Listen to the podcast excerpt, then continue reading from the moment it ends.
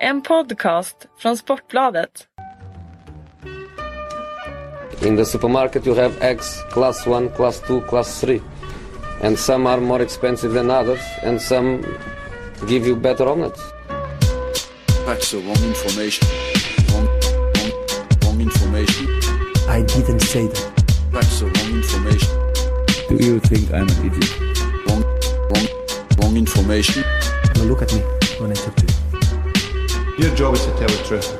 That's the wrong information. Det är tisdag, klockan har passerat 20 över två och vi har äntligen landat i vår eh, tygbeklädda bunker vi kallar för podcaststudion på Aftonbladet, Sportbladet. Bunker? Det är sunkigt konferensrum, jag vet inte. Ja, varför inte? Ja. Det, det kan väl vara en bunker? Ja, jo det är så, ja, det är ingen Det är, inte, det är ventilation. det är bunkerkänsla, det är, inget, ja. det är inget solljus som eh, kommer in i alla Nej, fall. det är ingen glamour i alla fall. Vi kan Nej. inte spana på någon heller för vi ser Det är som sagt tyg i vägen. Nej. Så är det. Fredrik Jönsson, Patrik Sjögren, välkomna hit. Tack, tack. Känns Tack. det bra? Det, Absolut. det har varit pre- Premier League-premiär. Det är alltid lika roligt att säga Premier League-premiär. Premiär. Eh, I helgen, vilka intryck tar ni med er? Eh, att eh, United har en del att göra kan man säga. På sin transfermarknad. Så kanske det, vi, vi får väl återkomma till dem. Eh, Fredrik, hur mycket såg du? Eh, jag såg väl i stort sett allting förutom de matcherna som man inte kunde se live. typ. Eh, det var väl, eh, jag kan väl hålla med dig om United givetvis. City vinner utan att eh, så här imponera samtidigt som United har jättestora problem. Det är nog sådär roligt att kolla på United i, i Manchester. Eh, sen vann ju Londonlagen. Och Chelsea fick bra utdelning på sina nyförvärv direkt. Tog inte mer än vad var det, 20 minuter. Kvart före Diego Costa, 20 för Fabregas. Ja, precis. Som har landat två nya, nya killar. Ja, det är helt okej utdelning. Ja, skapligt. Jag tror de är smånöjda. Ja men eh, Diego Costa, han, eh, först mål sen eh, varning för filmning. Det var, hade han fattat att han spottade någon i ansiktet så hade det varit en sån där Men är man både spanjor och brasse så måste man ju filma i sin Premier League-premiär. Det Ja. säger sig självt liksom. Annars hade jag fan varit besviken hade, på men hade han spottat på någon så hade det varit en Diego Costa hattrick känner jag. Ja, om man fått röda där också. Absolut. Det kommer. Det bara kommer komma många Diego Costa hattrick där. Ja men eh, det är helt fantastiskt. Ni som, jag har tjatat om det här men ni som eh, har missat det, googla gärna upp den där eh, Madrid-derbyt när han eh, snyter sig i handen och, och, och kastar det i ansiktet på, eh, ja vem är det? Det är Pepe och sen så är det Så länge, jag Sergio, gör, Sergio Ramos andra gången. så länge jag gör på Peppe så tror jag ändå jag inte kommer förlora så många sympatier. Men, men Ramos kanske är Ja dummare. men det är för jävla härligt. Han tar helt nya nivåer utav eh, svineri på planen. Han tar Jogi för Löv upphöjt till tusen liksom. Ja man gillar ju verkligen honom för det. Ja, absolut. Det sköna var väl att det inte tog så lång tid för han att göra mål om man jämför med hur lång tid det tog för Torres. Det måste ha varit rätt jobbigt för Torres att sitta på bänken och titta på det där. Ja, och sen kastar jag in Drogba också. Liksom. Mm. Ja, nej, Fernando Torres, det är, det är dags att hitta en ny klubb kanske. Fast han Mm. sitter ju på en bra Han lön. så verkar han- inte vara speciellt intresserad av eh, Han gör ju en Winston Bågarde, det är verkligen så. Alltså, Han Mm. åker en bekväm buss, buss, han flyger privatjet, han liksom tränar med ett av världens bästa lag. Han, jag tror han skiter i om han inte spelar så mycket. Han tjänar sinnessjuka pengar. Tjänar bra och vinner ju titlar också så att eh, Ja, det trillar på. Och hans alternativ liksom, om inte Atletico vill ha honom, vilket man förstår, ska han gå liksom till typ Milan då liksom? Vad ska han, det är klart han är kvar. ja. Kan man förstå. Arsenal satt tre poäng långt inne, Liverpool satt eh, tre poäng långt inne. Ehm, Tottenham satt också tre poäng ganska långt inne. Storlagen rosslar och rasslar lite så här i början. Men det är väl alltid så i början, om man kollar på dem så är ju många spelare fortfarande borta. Arsenal vilar ju tre världsmästare, Tottenham hade flera namn borta. Så att det här är, det är fortfarande lite försäsong. Och Wenger har väl sagt också att han ska liksom sitta lite mer långsiktigt i år och de ska inte vara så, som bäst på hösten utan på våren liksom. Så att alla tuggar igång så smått liksom. Det är, blir poängen. intressant. det är ju poängen som är viktigast för de här topplagen i början av säsongen. Att man får med sig det flytet utan som Sjögren är inne på att spela med absolut sina bästa lirare. Sen tror jag det var bra för eh, eh, Tottenham att det var eh, en ung försvarare i namn Erik Dyer som avgjorde på stopptid. Ja, och poängen eh, rullade in för alla eh, topp, de väntade topplagen utom Manchester United. Så många har tippat att de faktiskt ska studsa tillbaks den här säsongen. Eh, tillbaks upp eh, topp 4. Eh, men då är frågan om man kan göra det med en eh, trebackslinje där eh, man slänger in en debutant från start. Ja, man kan väl inte göra med en trebackslinje när man bara har två mittbackar i truppen i stort sett. Så att det är lite konstigt, konstig uppställning. Man förstår ju att han vill ha den uppställningen för det är ju hans holländska total fotbollsstil med de här eh, ytterbackarna som ska vara mittfältare och sen ytterbackar i en fembackslinje och tre centrala försvarare men då kan man inte ha Blackett tillsammans med Ashley Young som ska vara ytterbackar Nej. plötsligt och liksom hans försvarsegenskaper blir ju sinnessjukt blottade där. Han var ju direkt usel ska jag vilja påstå defensivt. Och eh, han behöver ju verkligen, han behöver in minst en kantspringare till och han behöver in två mittbackar till för att överhuvudtaget liksom ens kunna fundera på att spela sådär. Är hög klass på mittbackarna ska det gärna vara. Om Ja. det ska funka också. Och det, alltså de tre som spelar nu med, precis som vi är inne på. Det känns som att han skulle verkligen bevisa att jag tänker spela det här oavsett ungefär vad jag har för lag. Ja. Eh, och det blev ju eh, kattskit i, mot Swansea. Det kanske var en liten signal uppåt också att kolla nu, nu är det dags att ni börjar Ja, eh, plocka absolut. in de här spelarna jag vill ha för så här kan, alltså jag har för dåligt lag. Han var ju Mm. tydlig efteråt också att det här laget är inte är bra för att vinna ligan och det visste Mm. jag innan också. Så att han sätter nog lite press på, på ledningen i United också kan man ana. En Woodward som kanske inte mår jättebra efter förra Nej. året heller. Nej, vad, vad har han för status Woodward just nu? Det, det, vi fick en Twitter-fråga eller ett önskemål eller vad man ska kalla det. Någon sorts information på Twitter om eh, att det ska pågå någon sorts eh, protestaktion mot Ed Woodwards silly season eh, planer eller vad man ska säga, hans framgångar på transfermarknaden eller uteblivna framgångarna. Eh, vi vet inte om det ligger någon som helst sanning i det men om vi ponerar att det faktiskt är så att United-supportrarna nu ska liksom inleda en sorts protest mot en sportchef för uteblivna värvningar. Har det gjorts innan av den anledningen? Ja, det har ju protesterat på sportchefer tidigare men Ja, att det är så absolut, men- tydligt just, eh, alltså det intressanta är ju när Moyes kom förra året så, alltså han fick ju verkligen all skit för att det gick åt helvete. Mm.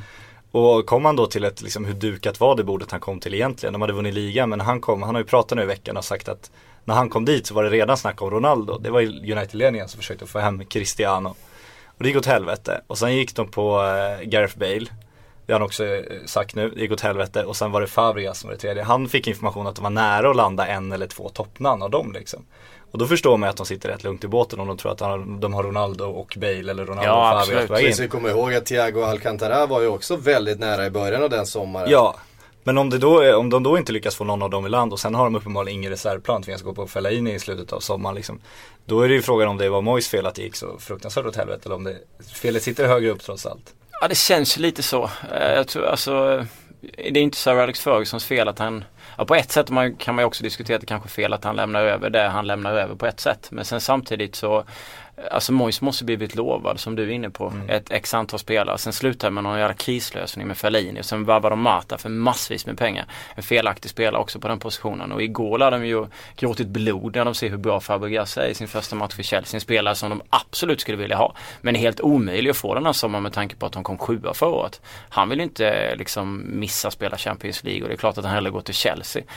Eh, som är klart mycket mer etablerade i Premier League för tillfället än vad United är. Så att eh, det känns ju som att allting har blivit fel i United sen de plockade in Moyes med alla värvningar och allting sånt där. Eh, och det är klart att Louis van Gaal är ju en fantastisk eh, manager men då måste de ju också leverera spelare till honom. Annars kommer det ju bli ja, något liknande nästan. Och det är spännande, nu känns det ju som alla har ju förtroendet för van Gaal. Det är ju enormt Mm. typ bland fansen. Så att den här gången känns det ju som yxan kommer ju gå högre upp om det går åt helvete. Ja, från fansens sida. Och då är det ju deras nye sportchef, vd, vad man ska kalla honom för. Som kommer, kommer få det svettigt tror jag. Mm. Director of football. Director of football, ja. Så är det va? Eh, men nu har man fått in en, nu har man fått in en spelare. En eh, spelare som man också har eh, tittat på ganska länge. Pride and glory. Eh, ja precis. Marcos Rojo. Den galna argentinaren.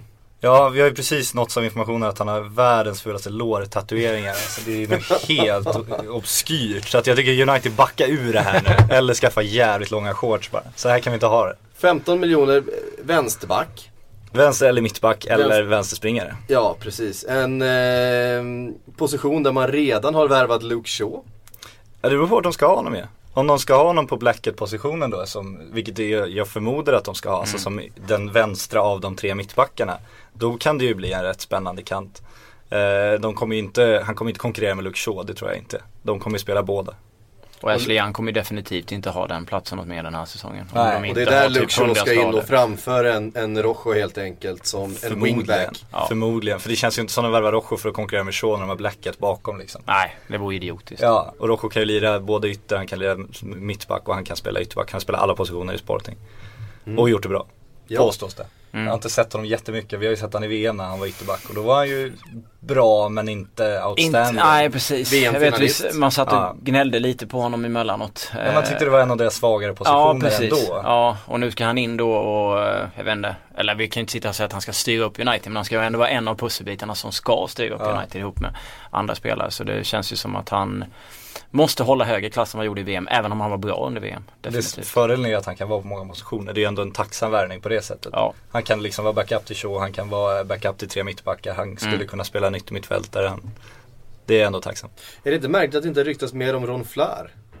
Men det är ju de här jävla holländarna, vi måste ju släppa dem nu alltså. men, man det tänker, jävla fan, men van Schaal, alltså? han eh, har ju uppenbarligen förtroende för, för Flair i landslaget. Var en av hans viktigaste spelare i den eh, faktiskt succéturneringen som Holland gjorde. Eh, sett efter förut, eh, eh, spelarförutsättningarna och förväntningarna på det, på det laget. Men de gjorde ju det som ett lag. Det får mig lite att tänka på när Sir Alex Ferguson har vunnit med United. Ibland när man tittar på laget så tänker man att de är alltså enskilt sett inte bättre än vissa spelare i, i andra klubbar. Men som ett lag får han det att funka. Eh, Alltså, och- man ska komma ihåg att Tom, Tom Cleverley har en, en Premier League-titel. Ja, definitivt. Så att jag menar, det, och det känns lite som med Holland. Alltså jag sitter inte här och säger att alla holländare är enskilt dåliga i, i laget. Men de funkar ju mer som ett, som ett lag än enskilt skickliga fotbollsspelare. Ehm, så att, men alltså det, han känns inte som en försvarare som ska gå in och liksom styra upp United. Det känns som att de behöver en kille som är några nummer större än Jag så. tror också holländska illusioner. Alltså många var ju från holländska ligan och gjorde det svinbra i VM. Men det är också så här, spelar du holländska ligan, alla lag spelar ju likadant i hela jävla holländska ligan. Hela Holland spelar ju helt likadant i stort sett. Den här totalfotboll, Jordi Cruyff-arvet liksom. Ja. Och då är det ju lättare att få upp ett lag med sådana spelare och liksom göra riktigt bra på kort tid i ett VM. Därför tror jag Hollands landslag ofta är bra också. Men sen om du flyttar ut dem, okej att United ska spela liknande men de kommer inte kunna spela på samma sätt med den offensiven för då kommer de ju Då blir det målfest både fram och tillbaka. Ja, det går inte Premier League liksom. Så du kan inte peta in alla dem där. Det skulle inte gå så jäkla bra. Så jag tror van Gaal också har koll på att det finns kanske bättre spelare individuellt sett för andra prislappar som är mer värda. Men okej, vi är inne på att eh, Rojo är en bra värvning. Kommer förbättra dem direkt när han kommer. Eh, Delvis beroende på att de är ganska svaga nu också. Men, men det, jag menar, det är ändå ett, eh, vad ska vi kalla det då, ett fall framåt. Absolut. Ja, Eh, definitivt. vad- vad blir då nästa steg för dem? Vad ska de prioritera? Fler mittbackar tycker Ja, jag. Alltså, definitivt. riktigt hög klass. De Ja. skulle ju verkligen må bra av det. De, det snackas om Benatia från, eh, från Roma Eh, och han har gjort jättebra i, i Serie A. Eh, och eh, alltså det man har sett av honom så känns det som att han också skulle kunna göra det bra i Premier League men jag är ändå inte helt, helt övertygad. Nej inte heller. Jag tycker att Och han... nu kommer ju också eh, Bayern München-ryktet ifrån eh, Bildt.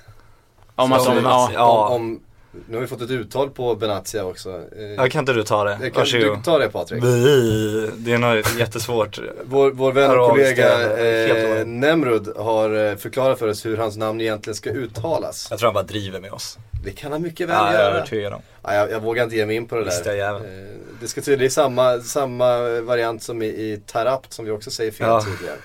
Men eh, Benatia och Bayern München känns ju konstigt också för Pep var ju Ja. klar med truppen och så skadade sig Javi Martinez så han behöver ju en ny mittback. Alltså man kan inte köpa någon för 500-600 miljoner för att man behöver en, en ersättare Nej. ett tag liksom. Sen kommer ju Javi Martinez tillbaks och han var ju inte billig liksom. Så nej det känns det jättekonstigt. känns väldigt, väldigt märkligt. De ska ju rykta, ryktas ju dra i Diego Godinho också vilket kanske känns som en mer logisk värvning på så sätt. För det är en kille du kan kasta in, du Ja. vet vad du får av och han kommer inte vara jätte, jättedyr liksom. Han Jävligt kommer inte kosta några eh, 600 miljoner.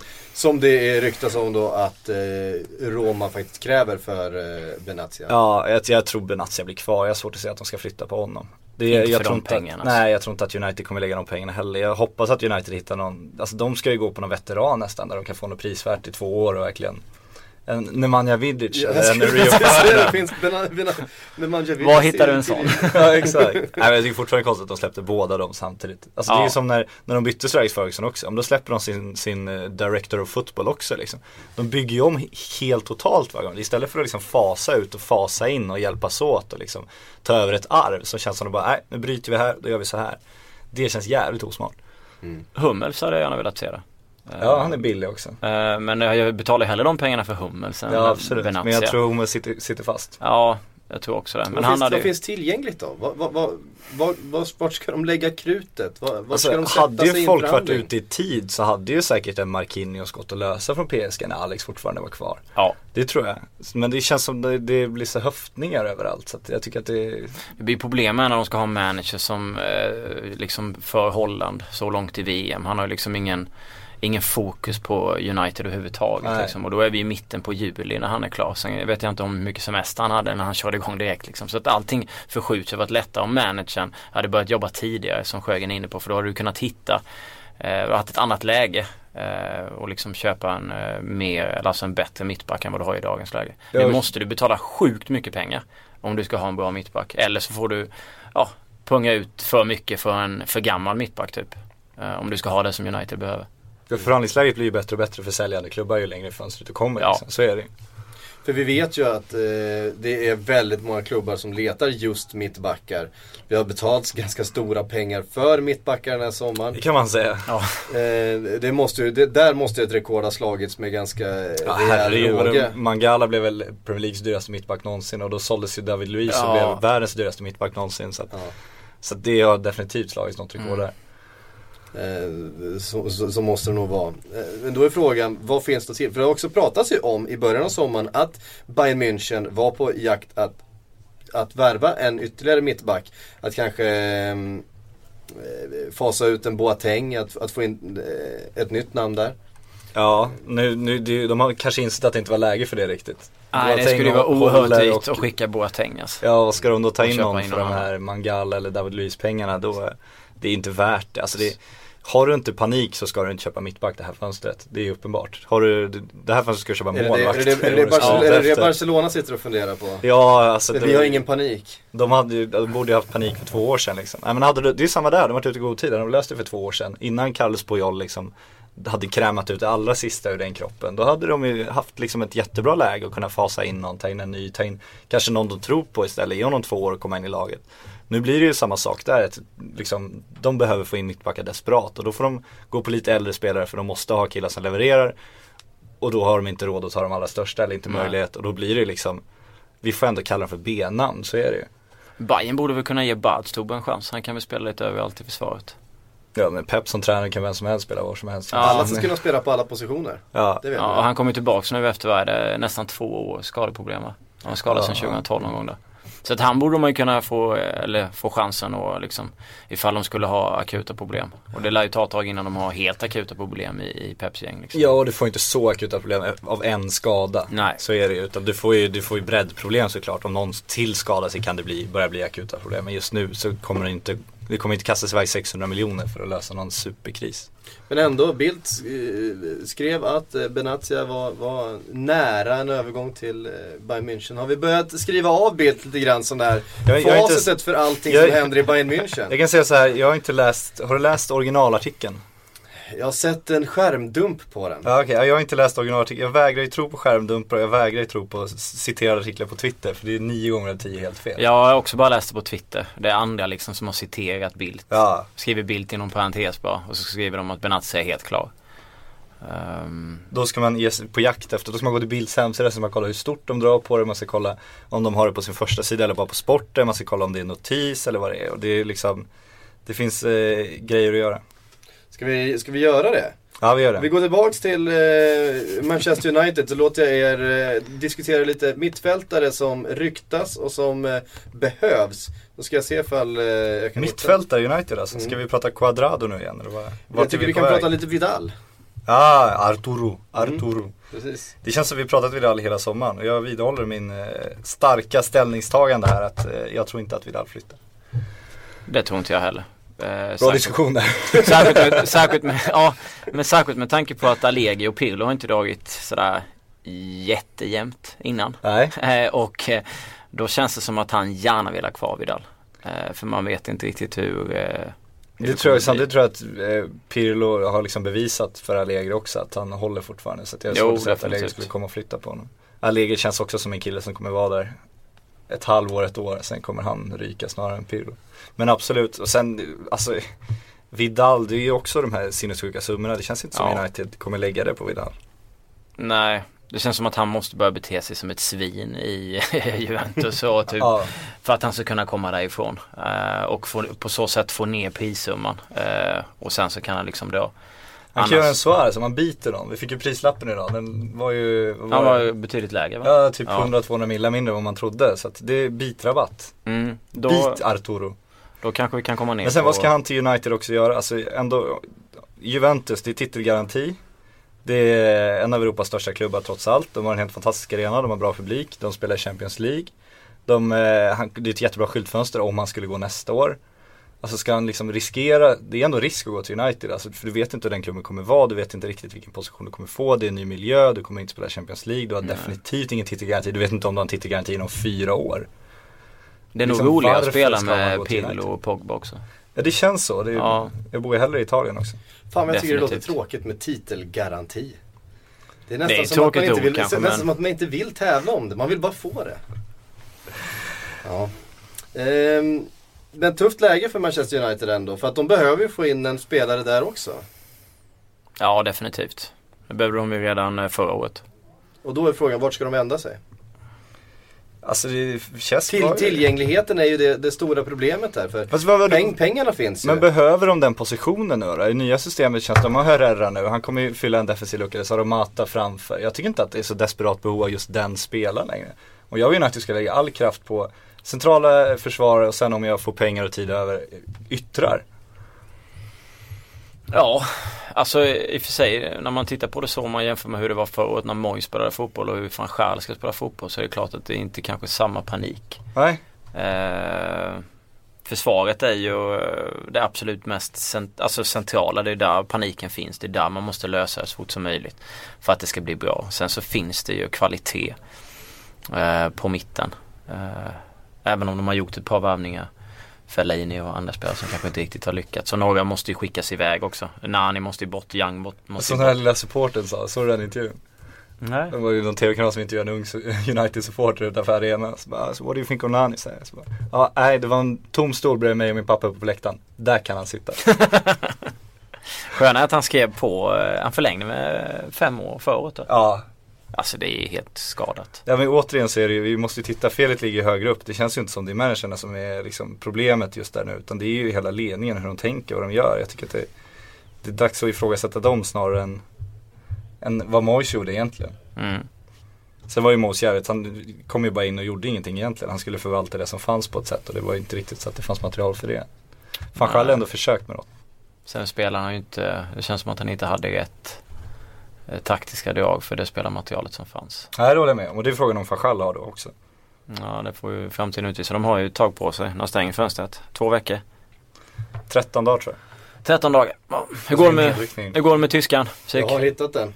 Mm. Jag har hittat den och eh, Bildt har mycket riktigt skrivit att eh, Nu använder jag Google Translate eftersom jag inte kan tyska överhuvudtaget. Eh, 27-åringen eh, kommer ifrån den eh, italienska andra platstagaren eh, Roma och ska ersätta, var jävligt bra Läser av Google Translate behöver inte göra. Ja men jag ska försöka formulera om det i mitt huvud, du vet, så snabbt tänkte jag inte. Eh, och ska eh, ersätta den skadade Javi Martinez. Så skriver Bildt. Det var det kortaste text någonsin om man breakar en så stor affär. Och så står det att han kostar 30 miljoner euro. Ja, jag sitter och tittar på samma här. Ja.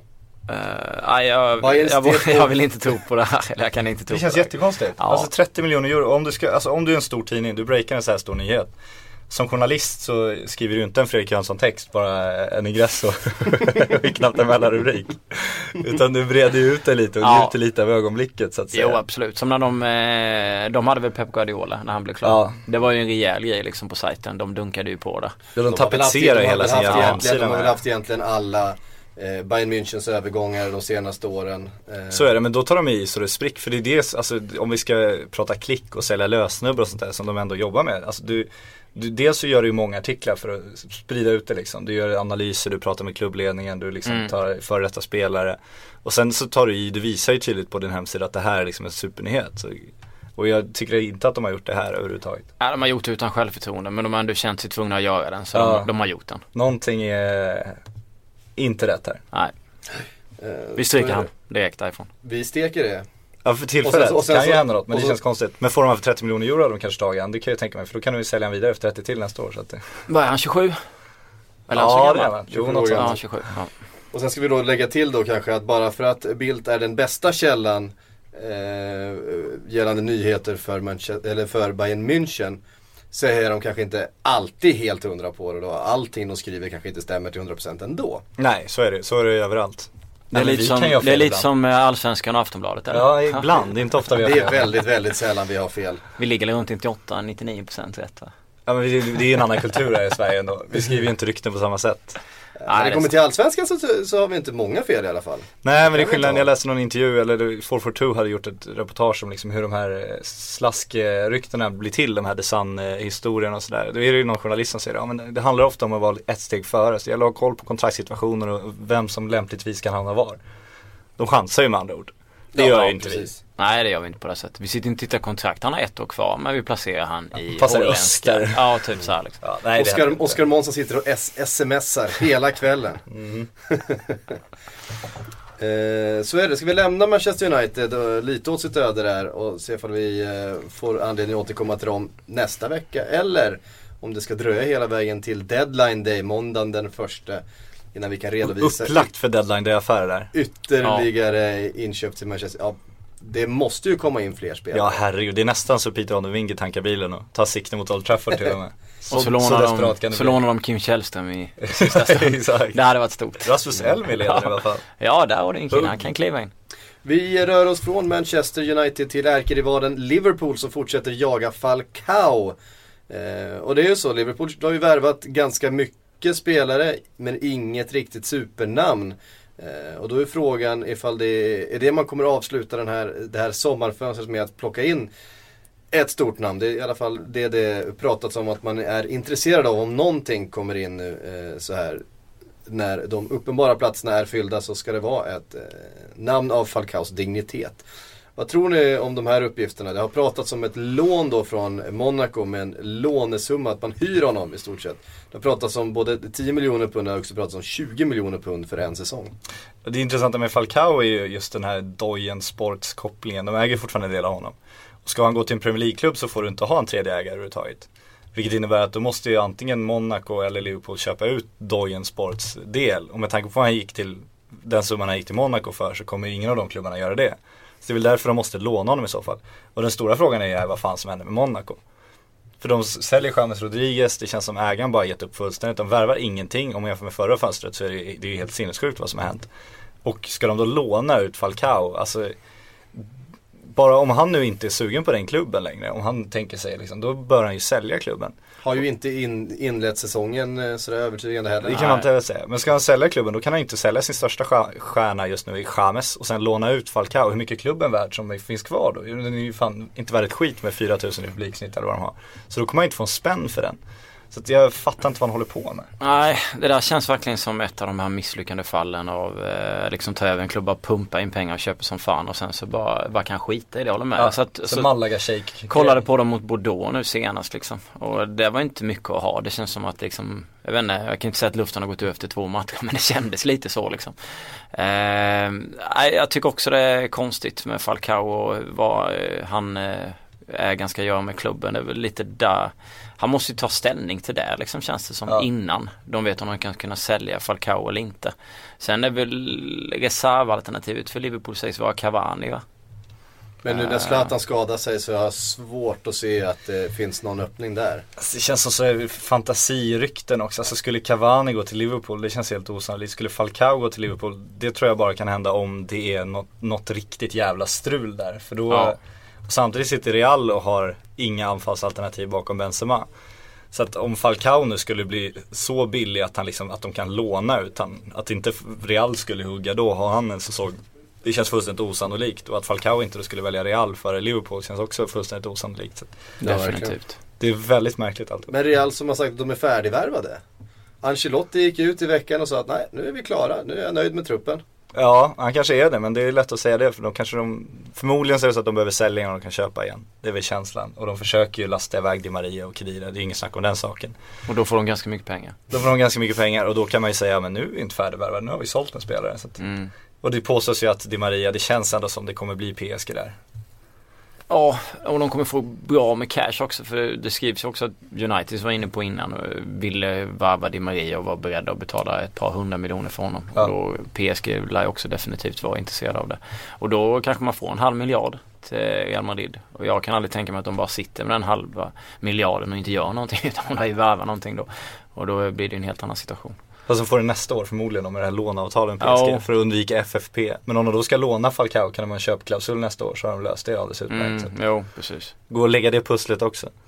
Precis. Så det Liverpool, alltså de har ju letat efter sin stjärna, så känns det ju verkligen. Och det de gjort till skillnad från United förra säsongen, det är ju att de värvat, värvat annat i väntan på sin stjärna. Det är ju smart. Sen tror ju inte jag att de kommer landa en stjärna tyvärr. Nej, jag tror nästan inte det kommer se ut så här. Eh, om de inte värvar en spelare i Lucky Remy-klass kanske. Eh, Ja. Och det var Som- ju rätt nära ja, i definitivt. ärlighetens namn. Någonstans där kanske. Men, de hade eh, kanske kunnat få loss Lavets innan Zlatan skadad tror jag. Ja, Det hade ändå funnits en möjlighet. eventuellt. Men det är ju inte den stjärnstatusen. Nej, det är det inte. En spelare det pratades om var ju också Marco Reus. Han har ju varit på väg till ganska många klubbar. Eh, senast så var det ju Atletico Madrid. eh, Helt plötsligt dök upp eh, rapporter i alla möjliga länder om att han var väldigt nära en övergång till Atletico Madrid. Nu har klubben själv gått ut och dementerat det här och sagt att nej vi är inte alls eh, nära eh, Marco Reus. Och det hade väl varit en, en skräll om något. Det var ett duktigt steg, steg i sidled om man ska vara snäll. Ja, Nej, om han ska byta klubb så är det ju topp, topp, topp. Det är ju Bayern München eller det är Real Madrid. Tror jag. ja. Annars kan han Det lika väl vara va? kvar. Det Ja. känns jättekonstigt att han skulle gå någon annanstans. Det är ju riktigt som United på honom också. Varför skulle han gå dit nu liksom? Det Nej, känns... När kollar man tyska spelare så känns det som, alltså de största eh, hamnar i Bayern eller går till Spanien. Sen Ja. efter Spanien kan de eventuellt gå till Premier League. Ja, precis. Men det är ju, det är ju om man kollar statusen i tysk fotboll så är ju Premier League ju inte lika högt som i, i Sverige till exempel. Utan det är ju, det största är att spela för Bayern München. Det är ju Ja, absolut. Eller Real Madrid. Det är Mm. där det ska vara. Så Marco Reus är ju så pass bra också så att jag har sagt det förut, säger det igen. Bayern nästa sommar. Klausulen aktiverad, Arjen Robben, Frank Riviola ett år till. Rakt in med Marco. Ja, det, känns väl, det känns väl som Bayern Münchens sätt att jobba på. Exakt Ja. det är inget nytt. Framgångsrikt också får man ju det, säga. det, det har de gjort bra. Frans Beckenbauer var ju ute och satt lite press. Han pratade om att han eventuellt kunde dyka upp i United nästa sommar om inte eh, Bayern. Agerade. Ja, precis. Mm. Det kändes ungefär som det man läser mellan raderna när han är ute och skjuter vilt. Mm. Eh, att det skulle bli United eller Real Madrid. Så ja, United måste nog gå och vinna ligan eller något liknande för att han ska gå och välja och gå dit nästa sommar. Ja, och det kommer inte hända. Nej, det gör det inte. Det känns osannolikt. Vi eh, rör oss eh, från Dortmund ner till Italien. Där det finns en helt fantastisk historia om Alessio Cerci.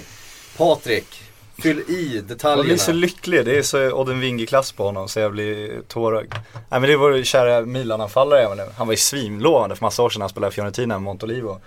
Torino har han väl hållit till eh, senast. Ja han har gjort den här italienska forwards-snurran som man gör. Då landar man ju till slut i Milan. Och nu ville han väl snurra vidare till Atletico verkade det som. För helt plötsligt stod det på hans Twitter att eh, ja, men han eh, helt enkelt annonserade sin övergång till Atletico Madrid. Sen försvann tweeten och sen inom en timme hann han liksom skicka ut tweeten, ta bort den och gå ut med förklaringen att så här, jag har ingen aning vem som har gjort det här. Jag lirade Playstation med mina polare. Så att eh, när han satt och lirade Fifa så bytte han väl eh, klubb på sig själv på fel ställe kanske. Inte. Eller om hans kompis gjorde en, en bra liten Twitter-rape. Ja, precis.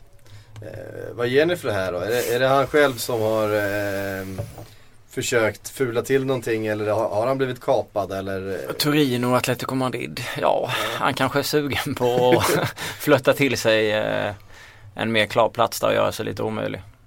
Eh, det, det känns ju väldigt eh, Väldigt sjukt att, eh, att det skulle komma så passande att någon skulle liksom gå in på hans konto och eh, Alltså hur dumma polare har man Ja. då. Alltså de måste ju se Men han sa, att han, hade, han sa att han hade spelat med sina teammates läste jag det som. Är det så? Playstation. Ja, skulle en lagkamrat i Det är, Torino väl det, det, är liksom. väl det, det är väl det de gör. Fot, fotbollsproffsen när de, inte, när de inte spelar fotboll spelar Men det är ju bara gå ut, det är bara att gå ut och är hänga det. sin polare liksom. Varför skulle man göra det på det sättet? Ja, men det är konstigt, vad ska Atletico köpa Alessio Cerci för också? Alltså det kändes som Det känns som en Milan-värvning tycker jag. Ja, det är Jo. det pratas om. Men ja, men det är härligt ändå. Jag, tycker, jag älskar ju bortförklaringen. Jag tycker den är bra. Ja, absolut. Den har ju ingen logik. Varför säger man att man spelar Playstation med sina teammates? Alltså vad har det med själva grejen att göra i vilket fall? Nej, det behöver man ju inte. Men det känns som att han fick panik. Liksom. Ja, han var tvungen att skylla på någonting och så bara körde han, högg han till med den liksom. Men man hoppas ju att det är för att liksom få ut sig själv på marknaden. Man hoppas att han är så skön. Får väl se ifall han dyker upp där i, i en uh, Merca utanför Atletico Madrids träningsanläggning på deadline day. Man hoppas ju på det. Ja. Fan, en bit att köra dock det. Eh, Hur långt är steget från uh, Alessio Sarci till eh, Niklas Bentner tycker ni? Eh, Ja, det beror på hur du menar nu. Från alla till Bentner är steget enormt långt. På de men, han flesta har, sätt och vis. men han har ju öppnat vägen genom att göra det han gjorde nu. Att han bör komma Mm, lite mm. mer lik Ja, ex exakt, dansken jag liksom. tänkte du skulle prata Han om måste stryka ett par gånger också, Ja. sen är han Bentner. Vi får ju så otroligt mycket frågor om Niklas Bentner. Han är ju en, han är ju en favorit. Eh, Milt uttryckt. Hos, hos Ja. många. Eh, vad säger vi om den här? Vi har pratat lite grann om hans övergång till eh, Wolfsburg. Ehm, Ja, för vi behöver inte prata om den så. Vi, inte, har, så, inte så, inte så vi har försökt tjata in honom i ingående. Bundesliga hela sommaren. Ja, För att vi precis. kände att det var en bra liga för honom. Vi försökte tjata in honom i ett lag under de allra bästa. Så att vi, jag blev ju svinlycklig när den där när han visade tröjan åt, med klubbmärket framåt blev jag svinlycklig. Sen när han vände på det och visade vilket nummer han fick, då blev jag fan bedrövad Ja, alltså. vad, eh, ska du tala om för vad det är som han fick? Ja, nummer tre! det är jättekonstigt. Vad fan? Men ska de ha en som vänsterback eller? Vad fan håller de på med? Nej, men han är de måste ju se Han, han ska potentialen. skolas om till mittback. Men han skulle ju se, de måste ju se tröjpotentialen Men vill han här. inte göra en, eh, är det Guyan som har så lågt nummer? I, eh, i Ghana. Vem fan vill göra en Guan? Ja men alltså man vet ju aldrig med är ju bättre. Han har väl typ nummer två Han- i Ghana han- liksom. Och han, Han jobbar ju mer sen. på sin kultstatus och sin kultstämpel än på någonting annat just nu Men man hoppas att han tänker så här, "Nej, men nu ska jag komma och vara lite ödmjuk i början. Så Så jag tar nummer tre. tre. Ja, han, måste, han skulle ju sälja så jävla mycket tröjor tycker jag eftersom han är är så jävla skön. Fan, han måste ta ett snyggare nummer. Men han måste ju, han måste ju ha genererat tusentals eh, nya supportrar till Wol- Wolfsburg. Ja herregud. Världen. Ja, men han kanske tror att han kommer sälja mer tröjor om man tar ett litet mer udda nummer än ett mer normalt nummer liksom. Eller så är det så- eller eller så är, inte det en del av personkulten runt Niklas Bentner? Att han, det, det oväntade. Jag menar, hade han valt nummer 99 eller om han hade valt nummer 50 eller något annat så här knasigt nummer. Ja. Det, hade känts, det hade känts lite väntat. Nummer 3. Det, Man det, det var ju att- ingen som liksom kunde se framför sig. Men hoppas det var ett skämt att han liksom första förhandlingsdagen med Wolfsburg sätter sig ner och säger ja jag vill ha 40 miljoner om året och så eh, vem, vem, ja, nummer tre ska jag. Annars blir det inget. Ska nummer tre. Här, nummer tre, fan det är han. Nej, ska nummer tre annars kan ni glömma det. Man undrar ju den där mittbacken som blev av med sin nummer 3 känner. Ja. Så här, ska jag, kan jag ta nian? Alltså, antagligen är det så att han vill ha ett annat nummer så var det en kille som hade det och så hans bästa polare hade trean så vill han hämnas på honom så då snor han trean istället. Någonting i den stilen. Att han vill vara lite udda. Ja, ja, lite, lite udda i alla fall. Det ska bli kul att följa honom där i Wolfsburg. Ja, han, kan säkert sätta, han kan säkert sätta en, en, en 10-12 pytsar i Han har ju skandal, eh, en skandalklausul också i eh, Ja. kontraktet. Det tycker jag är härligt. Det är, väl, det är väl det mest rimliga. Ja, men det sen jag härligt att han går till Tyskland så man känner att det är mycket disciplin i. Och han flyttar ju till den ligan liksom. Mm. Eh, Men det känns ändå som det är där han liksom kan blomstra någonstans. Italien har ju skämt bort sig liksom redan. Ja. Det, det gjorde en träning med Juventus och sen sa de bara, "Ah, han kommer inte spela på ett halvår. Så, undrar vad han gjorde på den träningen. Han kanske krävde nummer tre där också. Det var väl ryktet och det är väl, det är väl en skröna antar jag att han inte sålde en enda Juventus-tröja i Juventus-shoppen. Ja, jag var ju Sålde- sugen på att beställa en där. Såldes noll. Bentner-tröjor. Ja, men fantastiskt. Men det känns ändå som Tyskland, om han kommer till liksom ett lag som ändå har ganska taktiska, bra discipliner och en bra uppställning och liksom, så får han lite, lite utrymme där fram och göra nytta. För han är en en nyttig spelare, en stor spelare, han är, han är ganska duktig med bollen, en bra target, har ändå ett hyfs, en hyfsad näsa för mål. Ja, Sen blandar han ju och ger såklart, men han är en bra nivå ändå. de är ju ett lag på uppgång. Vad kom de? Femma, sexa förra året. Ja, det är en bra säsong liksom. Så i så sätt så känns det också stabilt. Det har varit mycket värre om man kommer till en bottenklubb och ska vara tvungen att prestera. Han hade aldrig Bara- gått till en botten. Nej, det har jag sedan han förmodligen aldrig gjort det. det limmar inte med hans eh, självbild. Nej, det är underbart att man eh, har den självbilden av att man skulle bli så stor eh, och så bra som man trodde att han blev. Han har ju blivit stor bland folk men inte på grund av hans prestation utan på grund av hur Han han, tar är. Byxorna Ja. ibland. Så det är ju... Fiskar taxibilar med Ja. skärp och vandaliserar andra bilar och Precis. vägrar betala för sin pizza. Och... Vet inte Underbar vem spelare. jag är. Ja. Bryter sig in i gymmet. Ja, byter sig in i gymmet. No Eh, Bentner, no party för fan. Nej, bara- precis. Eh, vi lämnar Bentner för den här veckan. Vi kan Ja, återkomma till för den här Bentner. minuten, han kommer ju tillbaka senare i avsnittet. ja, helt säkert. Eh, ja, vi ska svara på lite frågor sen eftersom typ varannan fråga rör Niklas Bentner så, så eh, kanske vi får säga något jag, det så, jag måste säga det när jag vaknade till den här Bent-nyheten. Jag vaknade rätt sent. Jag ska inte säga vad jag gjorde dagen innan men Satt och kollade Bent-video på YouTube hela natten så jag var lite trött. Men då vaknade jag och så går man in på Twitter så här, så har jag inte tw- twittrat på någon dag så, här, så jag tänkte det är ändå ganska lugnt. Så det är så här, ja men så här, sinnessjukt många benämningar liksom. Så, fan har hänt? Nu är, det, nu är det världskrig eller så har liksom Cristiano Ronaldo bytt klubb. Då kommer man in, då är det bara Bentner-bilder. Det var så jävla gött att se. Nej, underbart. Eh, om vi vänder oss då från den galne Benten till någonting lite mer sansat. Eh, Wenger och Arsenal. Det är väl ungefär så sansad man kan bli i fotbollsvärlden, Arsene Wenger. Det är nästan som man somnar när man liksom för Men just nu är det väl definitivt. Jag menar han sitter med armarna i kors eller går runt för sin bänk så vet fan om det är så jävla sansat. Men just nu var han sin bra. knäppa sin jacka. i Ja. Frågan om han har köpt en ny jacka. De lovar ju det, nya sponsorn, att de skulle fixa den Ja, här det kommer bli underbart i vinter. när han Det blir fiasko om den går sönder igen nu, då jävlar. Det, det är några av de roligaste bilderna eh, från hela förra säsongen. Ja, herregud. Eh, Den och Liverpool-supporten som fotograferade vem det nu var som trillade över, eh, Ja, ja, ja, över reklamskylten. Men- När förvåningen övergick till hångarv där. Ja men den spelade stuper mitt framför fötterna på honom.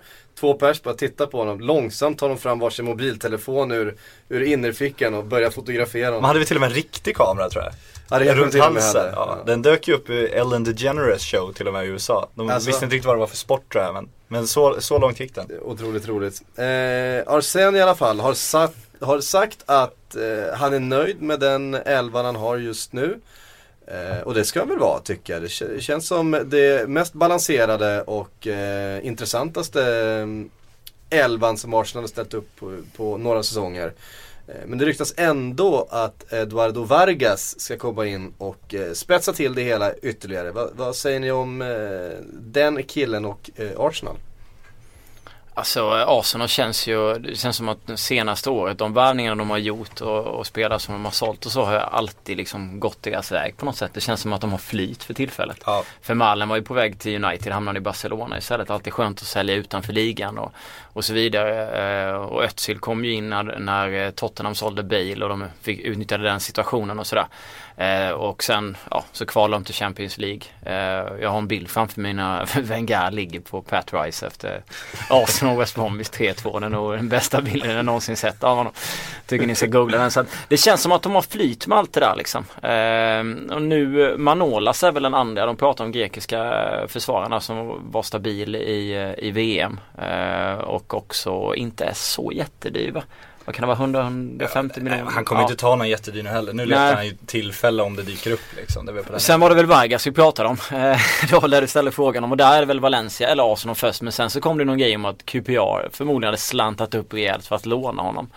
Eh, från Napoli. Eh, jag vet faktiskt inte om, om, de, om Arsenal verkligen behöver den typen av spelare. Det känns som att eh, Arsenal har ganska bra koll just nu. De vilade ju tyskarna som Mm. du var inne på innan och ändå vann de och tog tre poäng och såg ju hyfsade ut liksom. Eh, jag har ju alltid velat ha den här eller alltid tyckt att de ska ha den här eh, målsprutan längst fram men det kanske funkar med den anfallsuppsättningen annars hade väl jag sett eh, en riktig, riktig forward men det var nog mer förr man tyckte det och nu har de fler alternativ. Så att, Ja, sen van Persie lämnade så har det ju inte funnits eh, den typen i, i laget. Giroud är ju inte riktigt eh, den här 25 eh.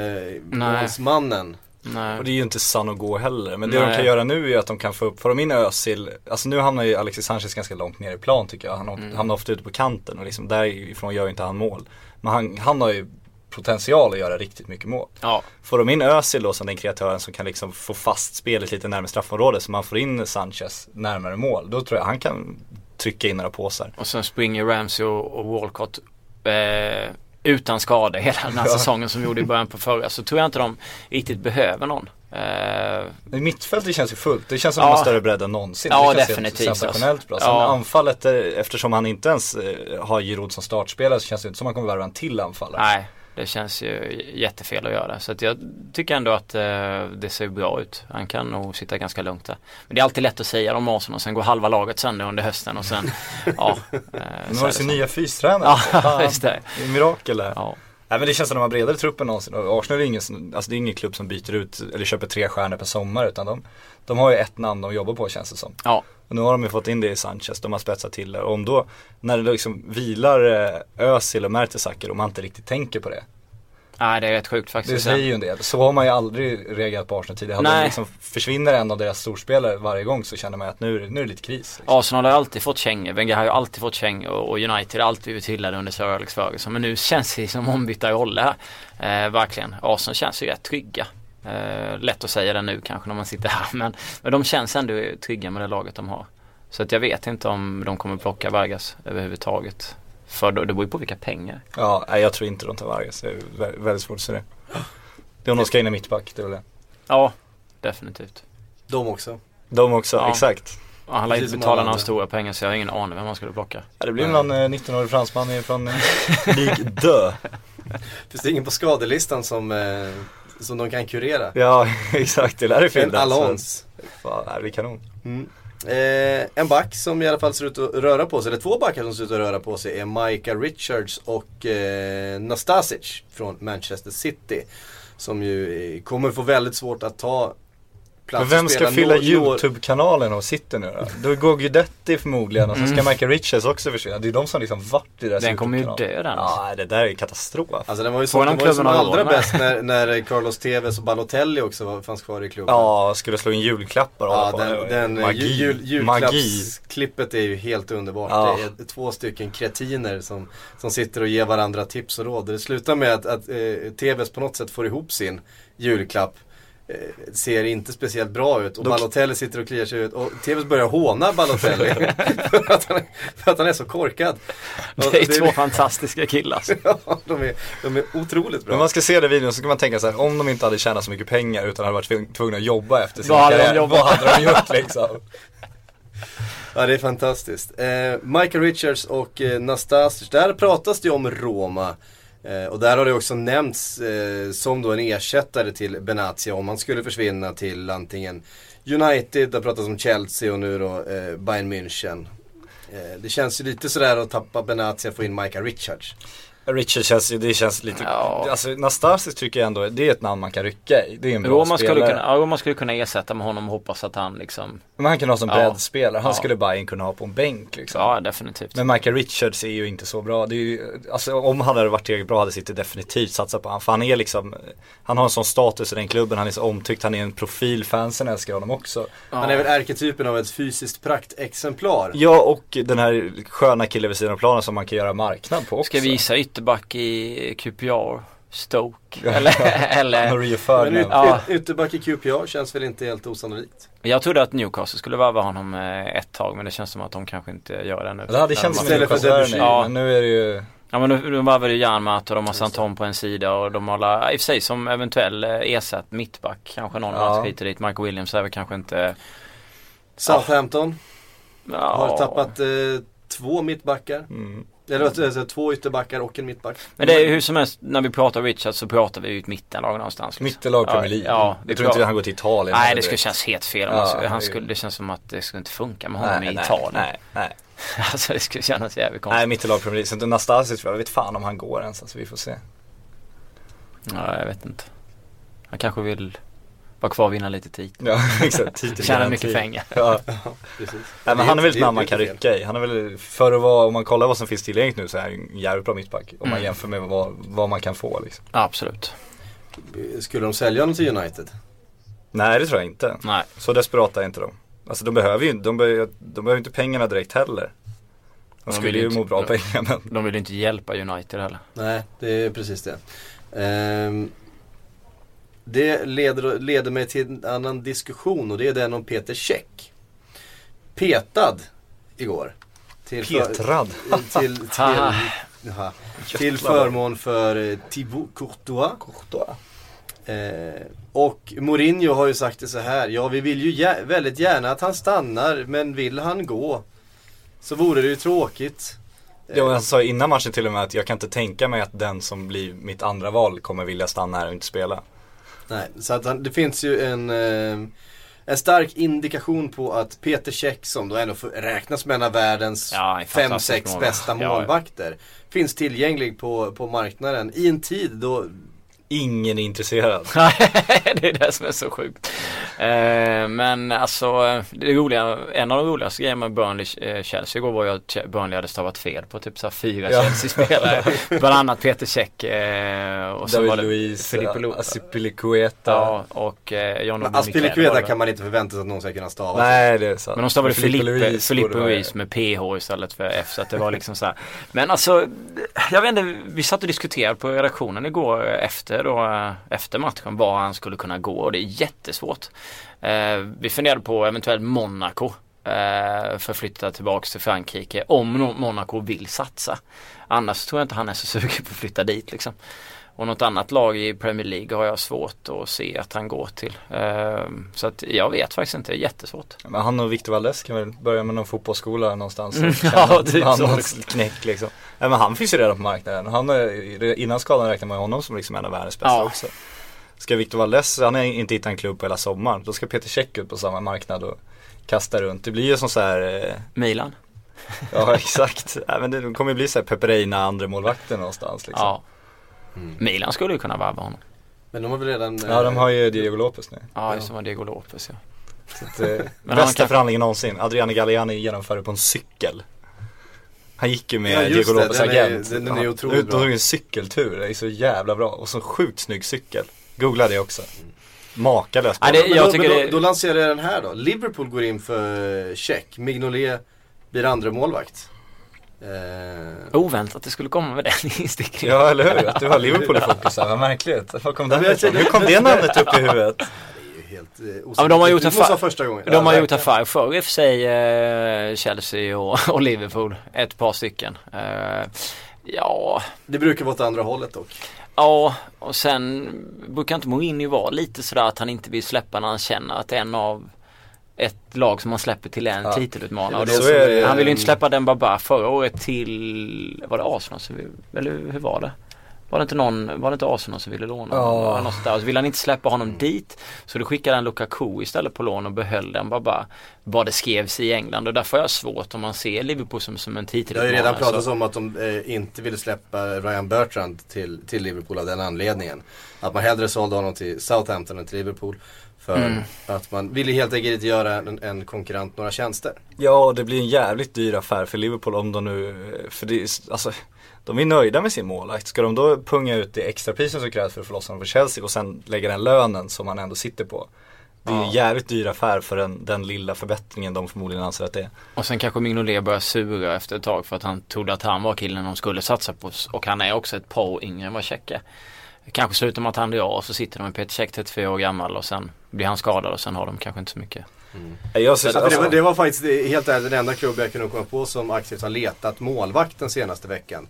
Har det ryktats Monaco andra är väl ändå Ja Monaco känner jag ändå är såhär, ja Det det, klart, det skulle kunna också. funka. Han har ju, alltså han skulle ju definitivt trivas i, i Ja, Monaco. bra det- stad, bra lön, ingen Ja. publik, ingen press. Men då är det också att han, då får han ge upp sin fotbollskarriär så Ja, att säga. lite det är så ju blir det det är liksom. en Qatar-flytt fast Ja. betydligt mer glamorös liksom. Om de nu inte nu skulle varva ett par spelare till och verkligen vara med och slåss. Men som laget har sett ut de två första omgångarna så känns det ju absolut inte som Nej, och det är ju inte att något på i. gång. Det är ju inga rykten överhuvudtaget. De är inte och sliter i någon av spelarna som är tillgängliga. Nej. Så att det känns som att han har lagt ner sin lek, Rybov, vad heter han, Rybovolev. Ja, Rubolev. Ja. Som det. skiljer sig för att gå bort Ja så det är lite så, förmögenhet. det, ja jag vet inte. Det känns, eh, Gödselkungen kallas han för. känns jag är sjukt svårt att hitta en klubb för honom. Är ju Ja. fant- det är som du säger, var inne på, är ju Men det är helt, fantastiskt bra det är ju- målvakt. ja, men alltså om, om det är så att han, eh, vilket antagligen, han antagligen vill, hitta en annan utmaning. Jag menar, vi pratar fortfarande om världens bästa målvakter. Ska han sitta på bänken en hel säsong? Nej. Ja nej det ska han inte. Nej han måste ju gå och hitta någonting. Men jag är svårt att säga som vi säger. Alltså, antingen så får han ju gå ner rejält i lön och hitta ett, ett lag som kan liksom komma lite underifrån. Det skulle ju vara om Dortmund eventuellt är trötta på Weidenfeller och plocka honom istället. Weidenfeller är 34 och så sätter man in Väldigt olik Dortmund. Ja jag vet, väldigt väldigt olikt Dortmund. Men Monaco, Dortmund av toppklubbarna är typ alltså Eller om någon turkisk klubb skulle slanta upp väldigt mycket om man skulle vilja spela där. Men det, jag tycker Eller det om är jättesvårt. Atletico Madrid gör någonting. Ja, men det känns som sagt väldigt svårt att Ja, placera. honom. De är också värda. Och jag tycker lite Ja. synd om Peter Cech på det sättet för det är ju en fantastisk målvakt som har varit, eh, liksom, känns som en skön snubbe liksom. Och sen när det inte behövs så mycket målvakter, Valdes har inte hittat någonting heller. Då petas han Ja. liksom. Givetvis så ska han väl någonstans göra det om Chelsea ska plocka hem eh, Courtois så måste de Courtois ju spela på chansen också. Ja definitivt. Så att det är inte konstigt att han petas. Men det, jag tycker ändå synd om honom om man inte hittar en klubb. Liksom. Var det självklart för er att Courtois skulle vara första målvakten den här säsongen? Före, före Peter Cech? Definitivt. Ja. Jag menar, det är an- antingen får de göra något första målet eller så får de sälja honom. Mm. Och ska du då sälja en kille för att du ska vara schysst mot din 34-åring och ta honom två år till eller ska du liksom ta en av världens bästa målvakter som fortfarande är jätteung Mm. och tro att du kan ha honom i 14 år till. Det är inget svårt val. Liksom. Nej, Nej, såklart Courtois. Jag hade det varit skulle vara att misshandla Courtois och, och sätta honom på bänken. Ja. Alltså. Och jag tror att det är mycket spel för galleriet det där att han, Mourinho bestämde sig precis innan matchen. Alltså, hade han inte velat ha Courtois som etta så hade han lånat ut honom Ja. eller sålt honom i det här laget. Ska vi säga också att. Peter Cech är 32? Ja, han är 32. Ja. Ja, men han ser Ja, ut som men- 34 med den där hjälmen alltså. Herregud. Jag gillar hjälmen. Men det ser ut som han liksom, det ser ut som han är rädd att, alltså, man ska gå ut och handla och är rädd att han ska ramla i typ Ja, jo, och sådär, jo liksom. det är sant. Rugbyhjälmen. Så är det. Ska vi ta lite lyssnarfrågor? Ehm, nu har jag inte liksom eh, klistrat ner massa på ett papper som jag brukar göra. Utan jag skulle plocka dem direkt från, eh, från Twitter. Får sortera bland alla Bentner nu. Ja, det, Ja, det, det det är precis det jag gör. Ehm, 10 Bentner för år. Fan vad fint. Ja. Coach Hallongren har eh, postat ett antal frågor. Vi kan ta den första här. Kan inte ha Allsvenskan Silly special? Det har vi inte riktigt tid med. De hetaste Vilken sågning. Slakten. Ja men det har vi inte riktigt tid med i det här avsnittet nu. Eh, men ju de hetaste värvningarna ska vi, som han, om ni hade fått prata klart. Eh, Nu är det dåligt de hetaste värvningarna och så vidare. Men det hade väl, kan vi väl ta upp att eh, Simon Tibbling är på väg till eh, Groningen. Vi har haft eh, Carlos Strandberg som misslyckades med sin eh, eh, läkarundersökning i Dortmund. Sina två. Sina två läkarundersökningar i, i Dortmund. Sam Larsson. Försåld för för lite pengar enligt min åsikt till Heerenveen. Det där var Lite pengar. intressant tycker jag också. Jag tycker han gör ett rätt bra klubbval. För jag tycker Ja. att det är liksom, inte göra Melker Hallberg då tog ner sig. Utan göra, ta en klubb som har lite på en familjär klubb och sådär.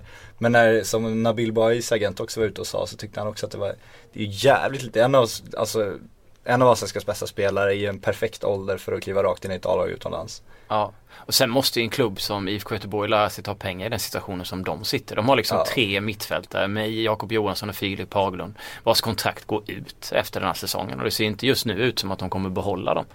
Och så säljer de då, eller då säljer de en av de två spelarna som de kan få bra betalt för, Mm. Lasse Wiberg den här. Och så blir det för, var det 13, 14, 15 miljoner någonting liksom. Ja, det var 15 först, sen tror jag Vulkan var framme på att det var Ja, 13 sen. de är rädda för att han ska gå om ett och ett halvt år och bli bossman. Det är klart att det skulle kunna hända men sen samtidigt måste man ändå kunna få lite bättre Men betalt. förläng kontrakt i tid. Ja. Det, är- det, det är ingen liksom skräll att han har blommat ut nu. Det har vi ju vetat i två Ja, år. bli definitivt. Bra. Fan, Ja. se till att skriva långa kontrakt. Jag Ja. fattar inte det. Nu tappar de honom, de släpper Augustinsson också på Ja. den kanten.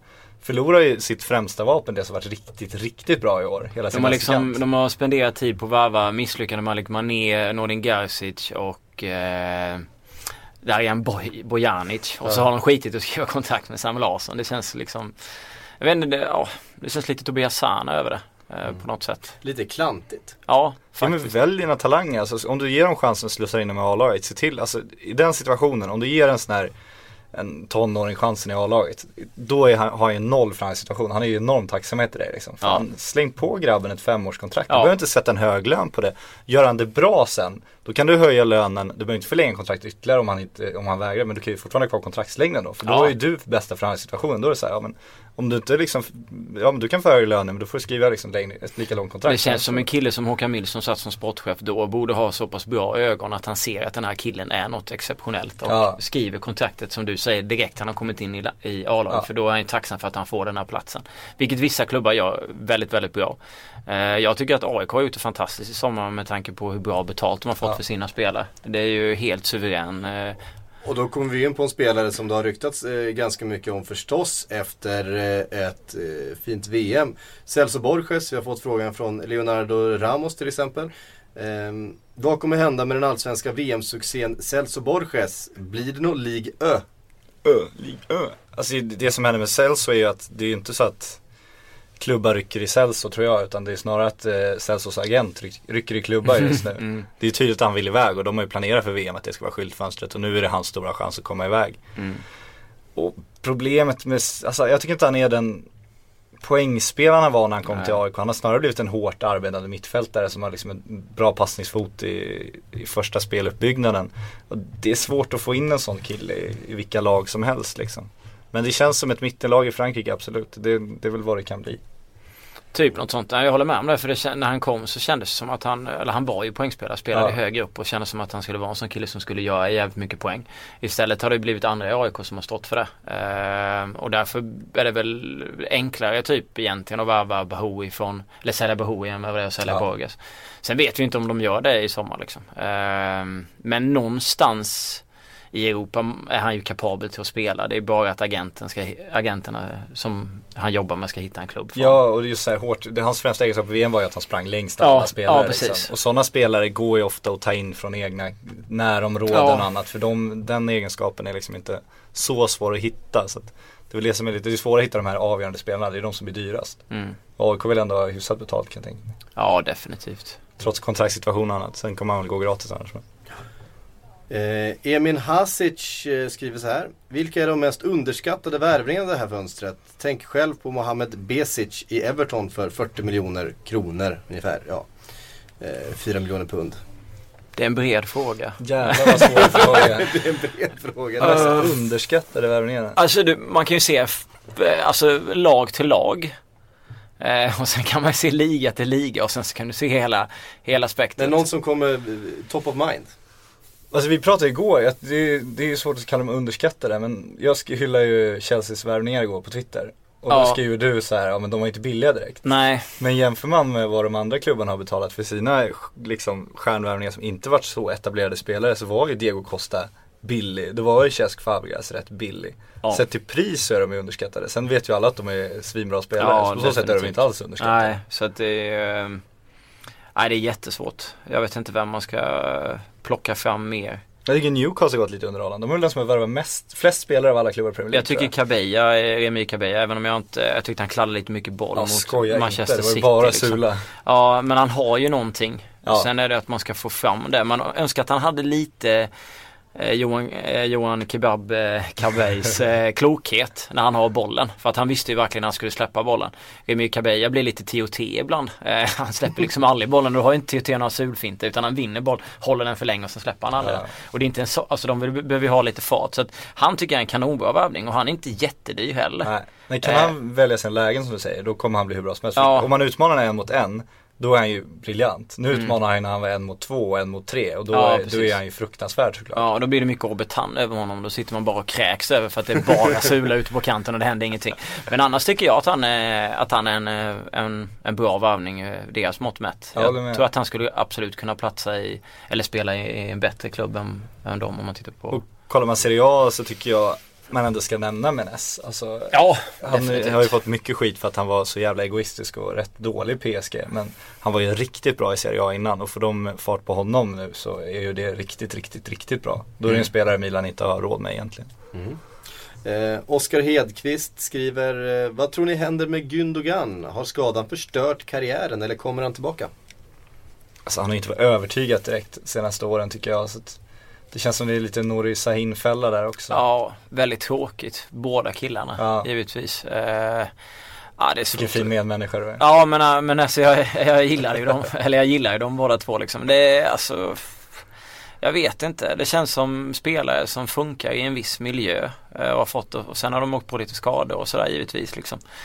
Eh, jag vet inte, jag, jag kan, kan inte säga vilket faktiskt. Skador är så jävla känsligt. Man har ju Ja. sett, det är samma Ross Barker nu, nu åker han på, om han kan Ja. vara borta nu flera månader. Jag tror den karriären kan ju vara direkt hotad av det. Ja, definitivt. Kollar man världens bästa spelare, Zlatan skadade sig nu, så hade vi något i tidningen idag, Zlatan skadehistorik, de tre senaste skadorna. Det var Mm. liksom, ja, han hade ju problem förra året, sen dess, innan dess var det typ 2011 liksom. Mm. Han är ju aldrig skadad, Cristiano Ronaldo, när var han skadad senast? När hade Leo Messi allvarliga skadeproblem senast? När var Luis Suarez borta en längre tid senast? Nej. När var Xavi borta längre På grund av skada. Mycket Iniesta Ja. varit borta, ja exakt. Nej, men så när var är- Pirlo rejält skadad? Nej, men När så är det. Det är ju Liksom. alla de bästa. Du måste ju verkligen ha tur. Framförallt i, i en viss ålder med att du får gå skadefri och utvecklas. För annars Mm. så är det kört. Ja, och han är ju verkligen i ålder där han ska spela. Det kan man säga. Ja, och han har haft den här liksom framgången och mycket självförtroende. Och då behöver man inte en, ett knytnävsslag rakt, i ansiktet. Liksom, Nej. som, som Vart, det vart hade Robin Söder varit idag? Om inte han hade skadat sitt knä. Ja, herregud. Eh, jag måste bara läsa upp en eh, fråga från Henrik Lidman här. Eh, vi har ju varit inne på Ed Woodward. Eh, han skriver så jag kräver en rapport slash diskussion om den inkompetenta Ed Woodward. Annars kapar jag armen. Men då skiter vi i diskussionen. Be han skicka en bild på, på armen Instagram och har- ha kapade arm. Eh, Gud vad hemskt om han gör det. Ja, Nej, gör inte det snälla. Anders Törnvall tar vi istället. Rubrik i Aftonbladet, såg av sig armen efter sveket från Sillypodden. Ja, vi har ju faktiskt pratat Ed Woodward eh, Ja det har vi gjort. Ja, eh, redan så att det kan vi släppa. Eh, här är Vi hade ju den mest från... innehållslösa United-diskussionen någonsin när du skulle googla fram din bildartikel så att undrar hur många som försvann under den. Ehm, ja, vill ni säga något mer om Ed Woodward?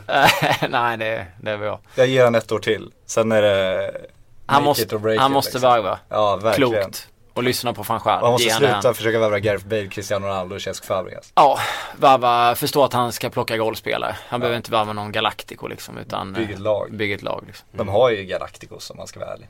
Van Mm. Persie, Rooney, Ja. Mata, får du fart Ja. på dem så. Så är det ju lugnt liksom. Absolut.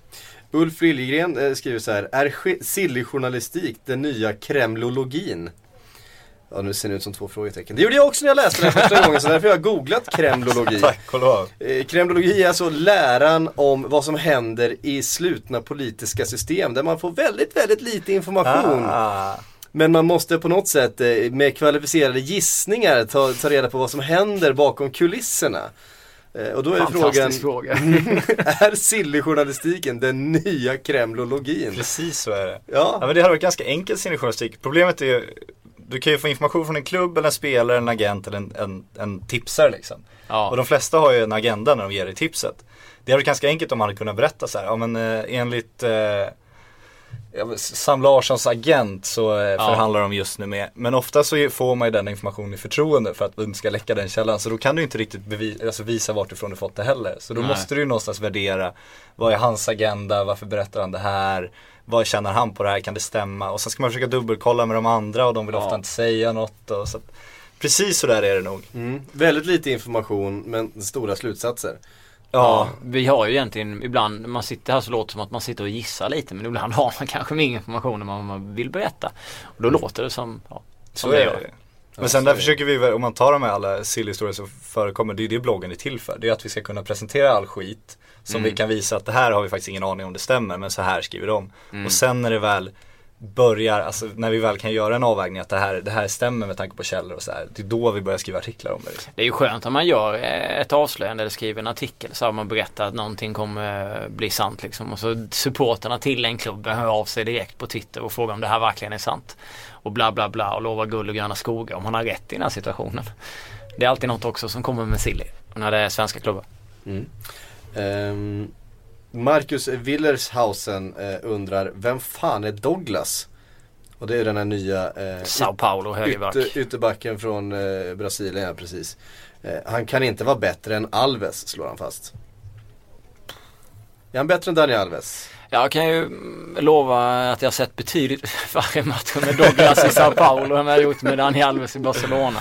Så av min erfarenhet så eh, är det lite svårt att, att svara på eh, den här frågan faktiskt. Jag älskar ju Dani Alves. Ja. Jag tycker han är, alltså om man ska ha en, de vill ju ha han som offensiv ytterback. De har ju sin fallande mittfältare som gör att de nästan har en trebackslinje då. Då tycker jag att han är bland de absolut, absolut, absolut Ja, bästa i världen. Han är ju fullständigt briljant. Så därför Otroliga inlägg alltså, de här tidiga. ja. Eh, Så därför måste ju Douglas vara fantastiskt bra.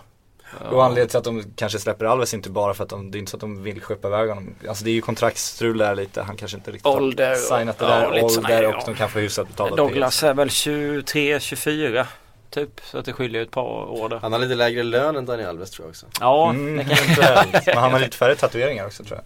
Mm. Det brukar gå jämnt ut. Mm. Han kanske inte är lika bra polare med Messi heller. Viktor, är Rick-.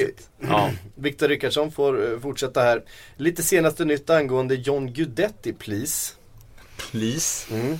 Det är lite, det är verkligen en grej så när man eh, jobbar på det. att Det är ungefär att springa rakt in i en ladugårdsvägg i 600 km. Bara bam rakt in för att man kommer ingenstans. När man Jag tror det försöker- var Michael rätt som stod där. Ja, när man försöker liksom, ja, i hans, i ansik hans ansikte. Nej, det, det är jättesvårt eh, och, och spå vad som kommer att hända där. Pellegrini har väl sagt att han mer eller mindre får se sig om efter en ny klubb, eller borde göra han och Ja. Sidwell och Richards och vad det var med. Eh, och sen så snackas det ju om Feyenoord efter den där jättesuccén där. Sen ett tag placerades han ju i typ varenda klubb i Italien, varenda klubb i England och, och sen hade han ju inte det roligaste halvåret i, i Stoke. Eh, vet inte, Holland skulle säkert kunna vara bra. Feyenoord, trygghet, den fotbollen som spelas i Holland. Eh, skulle också kunna funka för honom med tanke på hur det har sett ut tidigare och sådär. Så men, jag vet inte. Det känns som ett bra alternativ för honom. Att spela Premier League känns alldeles för stort steg just nu med tanke på hur det gick för honom i Stoke. Och han, han bör ju inte spela i ett bottenlag heller när han ska slita som ett djur utan han måste ha lite flyt och, och få spela anfallsfotboll eh, med ganska vidöppna dörrar och då är ju Holland en trevlig liga för. Jag tror att problemet också, han har ju svinbra lön i City. Ja, Alltså, det var, jag fattar inte vad, hur de tänkte de skulle på det här kontraktet. Nu känns det som de tappat förtroendet för honom fullständigt och då vill ju Mm. de sälja för att bli av med den lönen såklart. Mm. Samtidigt vill nog inte John eh, gå ner i lön. Utan Nej. kanske snarare vill ha en utlåning till just på grund av att kunna behålla lönen. Det tror jag inte City är så sugna på. Så att de försöker nog sälja honom snarare som John försöker. För han kommer inte få den lönen någon nej, annanstans. Feyenoord har ju inte en chans att dega upp de cashen liksom för honom. Det är väldigt få, få klubbar överhuvudtaget utanför eh, liksom England. Ja och även om de hade Tyskland. haft råd så är inte hans förhandlingsläge så Men han bör ju vara rätt ödmjuk här kanske och försöka han- förhandla fram någonting i stil med att eventuellt han har ju ändå tjänat en del cash där så om man vill ha en hyfsad karriär så borde Kän- han kanske det som, försöka känns det som eh, John Guidetti? Nej, Alltså man läser ju mest hans uttalande i media och sådär så jag skulle inte säga att jag känner honom privat så att man vet ju inte hur ödmjuk man är om man sitter ner och pratar med honom som jag och du gör nu Patrik och, och Patrik.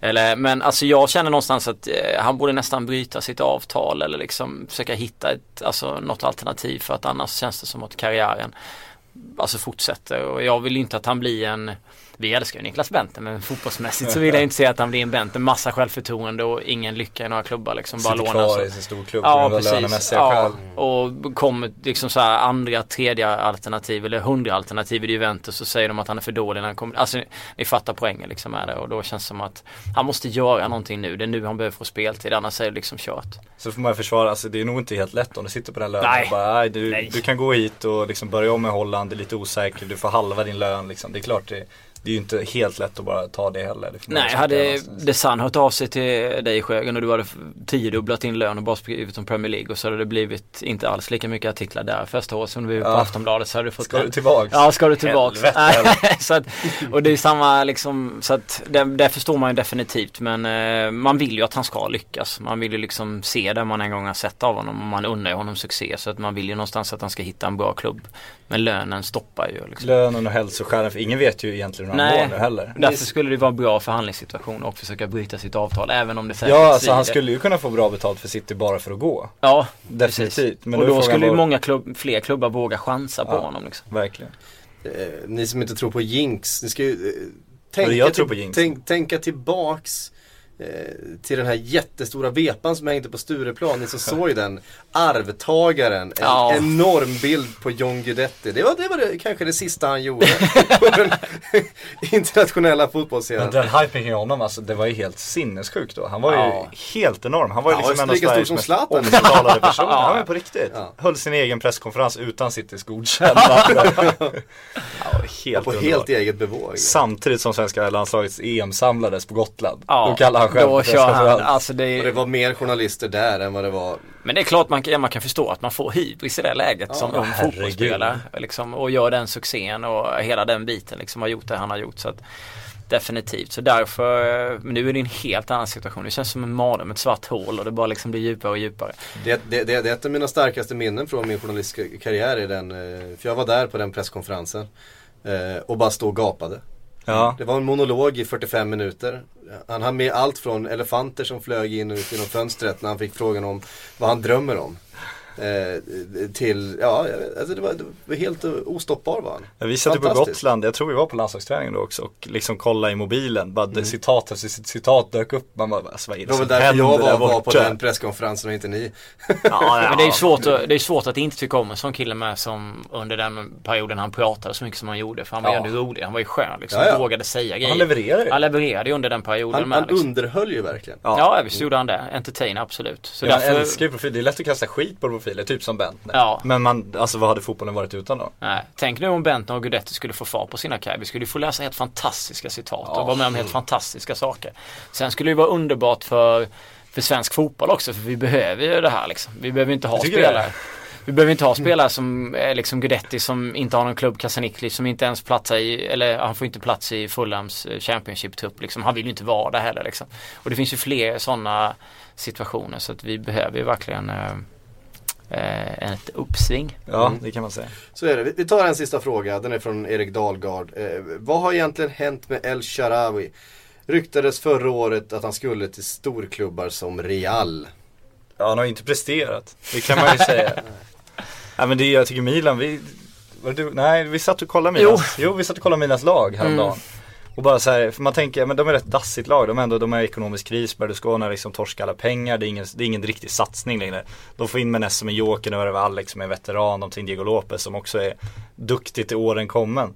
Men när man går igenom deras trupp, liksom spelare för spelare, så har de ju en enorm jävla potential. Deras Ja. anfall är förmodligen Serias mest spännande, inte Serias bästa, men Serias mest spännande. Det finns ju mest potential. Tittar man på det och jämför med Juventus så finns det ju mer potential i Milans. Ja, om de får upp dem på topp liksom. Ja, Eller Sharawi blir som bäst igen. Får man det att funka och Mennes eh, liksom får upp sitt och Alex löser det när han har kommit in i försvaret. Abiati, eh, han är 37 men det kan ju vara en fantastisk målvakt. Diego Lopez kan ju också vara bra. Det var ju briljant i det. Och sen eh, har du liksom Armero de plockat in. De har liksom, ja, de har ju, Abate tycker jag är underskattad fortfarande. Honda har ju potential, Pauli har potential, Montelivo är en bra fotbollsspelare, de Jong kan absolut göra jobbet. Så att det finns ju grejer. Och skulle det då krångla i, eh, i Juventus med eh, Allegri så är det ju ganska öppet. Men för att snacka Sharawi så, eller Sharawi så eh, Alltså det känns ju som en, eh, jag ska inte jämföra med men det känns som att han hade flytet, det där Gudetti-flytet Ja. under en period och bara körde, körde, körde, körde. Så var det väl någon skada som ställde till det för honom ett tag liksom. Så kanske man börjar tänka lite, han är bara 21 år gammal liksom. Och sen funkar ju inte Milan heller. Milan funkar ju definitivt inte. Eh, så att eh, det finns ju saker med honom. Det är ju en duktig fotbollsspelare men det liksom, Det är också risken när liksom ens främsta attribut är att man är snabb. ja. För kommer en muskelskada och du förlorar liksom 2% av den snabbheten, då är du helt plötsligt inte snabb längre. Nej. Utan då, då är du lite ordinär. Och han är ju definitivt inte den enda spelaren som har drabbats av det där. Nej, I Milan finns det ett jättebra exempel i Pato som hade ganska Ja. mycket problem. Jävla snabbhet men uh, spelar 7-8 matcher skadad, spelar 7-8 matcher. Eh, så att, Ja, men- torskar du snabbheten då, då har du inte mycket kvar. nej, definitivt inte.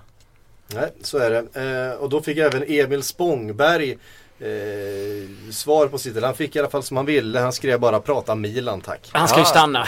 Och El Shaarawy ska ju definitivt inte gå någonstans utan han ska ju vara kvar där han Och är. Milan ska hålla hårt i det de Ja. har nu. För får de igång det, får de verkligen ordning på det där så det finns, som vi säger, alltså vad fan, det är inget dåligt fotbollslag Nej, och. Pacini är ju definitivt eh, en bra forward och bara skicka in bollar på liksom. Det är ju tung spelare. Balotelli kan göra lite vad som helst. Både på gott och ont. Det kan man sådär. Ja, säga. så, att, så att det finns ju Montari och andra killar på mitten som sliter hårt liksom. Får man fram kreatörerna och får det att funka så kan det bli, kan det bli bra liksom. Fantastiskt, det får avsluta denna tisdags Sillypodd. Tack för att du har lyssnat. Tänkte ni på att vi inte hade någon eh, scoutingrapport den här Ja, veckan? jag sörjde den. Det är två veckor kvar utav eh, transferfönstret. Det känns som det är för sent. Ja, För- det är för, slutscoutat nu. Det är slutscoutat. Nu är det fram med plånboken. Fyll de där sista hålen i truppen. Eh, Och gör dina största och galnaste affärer. Och vänta gärna till deadline day så vi får lite dramatik i det. Särskilt United, ett par gubbar. Gärna en svensk eller två. Det här var det näst sista avsnittet för säsongen. Nästa tisdag kör vi det sista och måndagen efter det då är det deadline day. Missa inget av det. Nej, helvete, det blir grymt. Ja, det kommer bli mäktigt. På återhörande. Hej. I think I worked for 16 years here in England and I deserve a bit more credit than wrong information.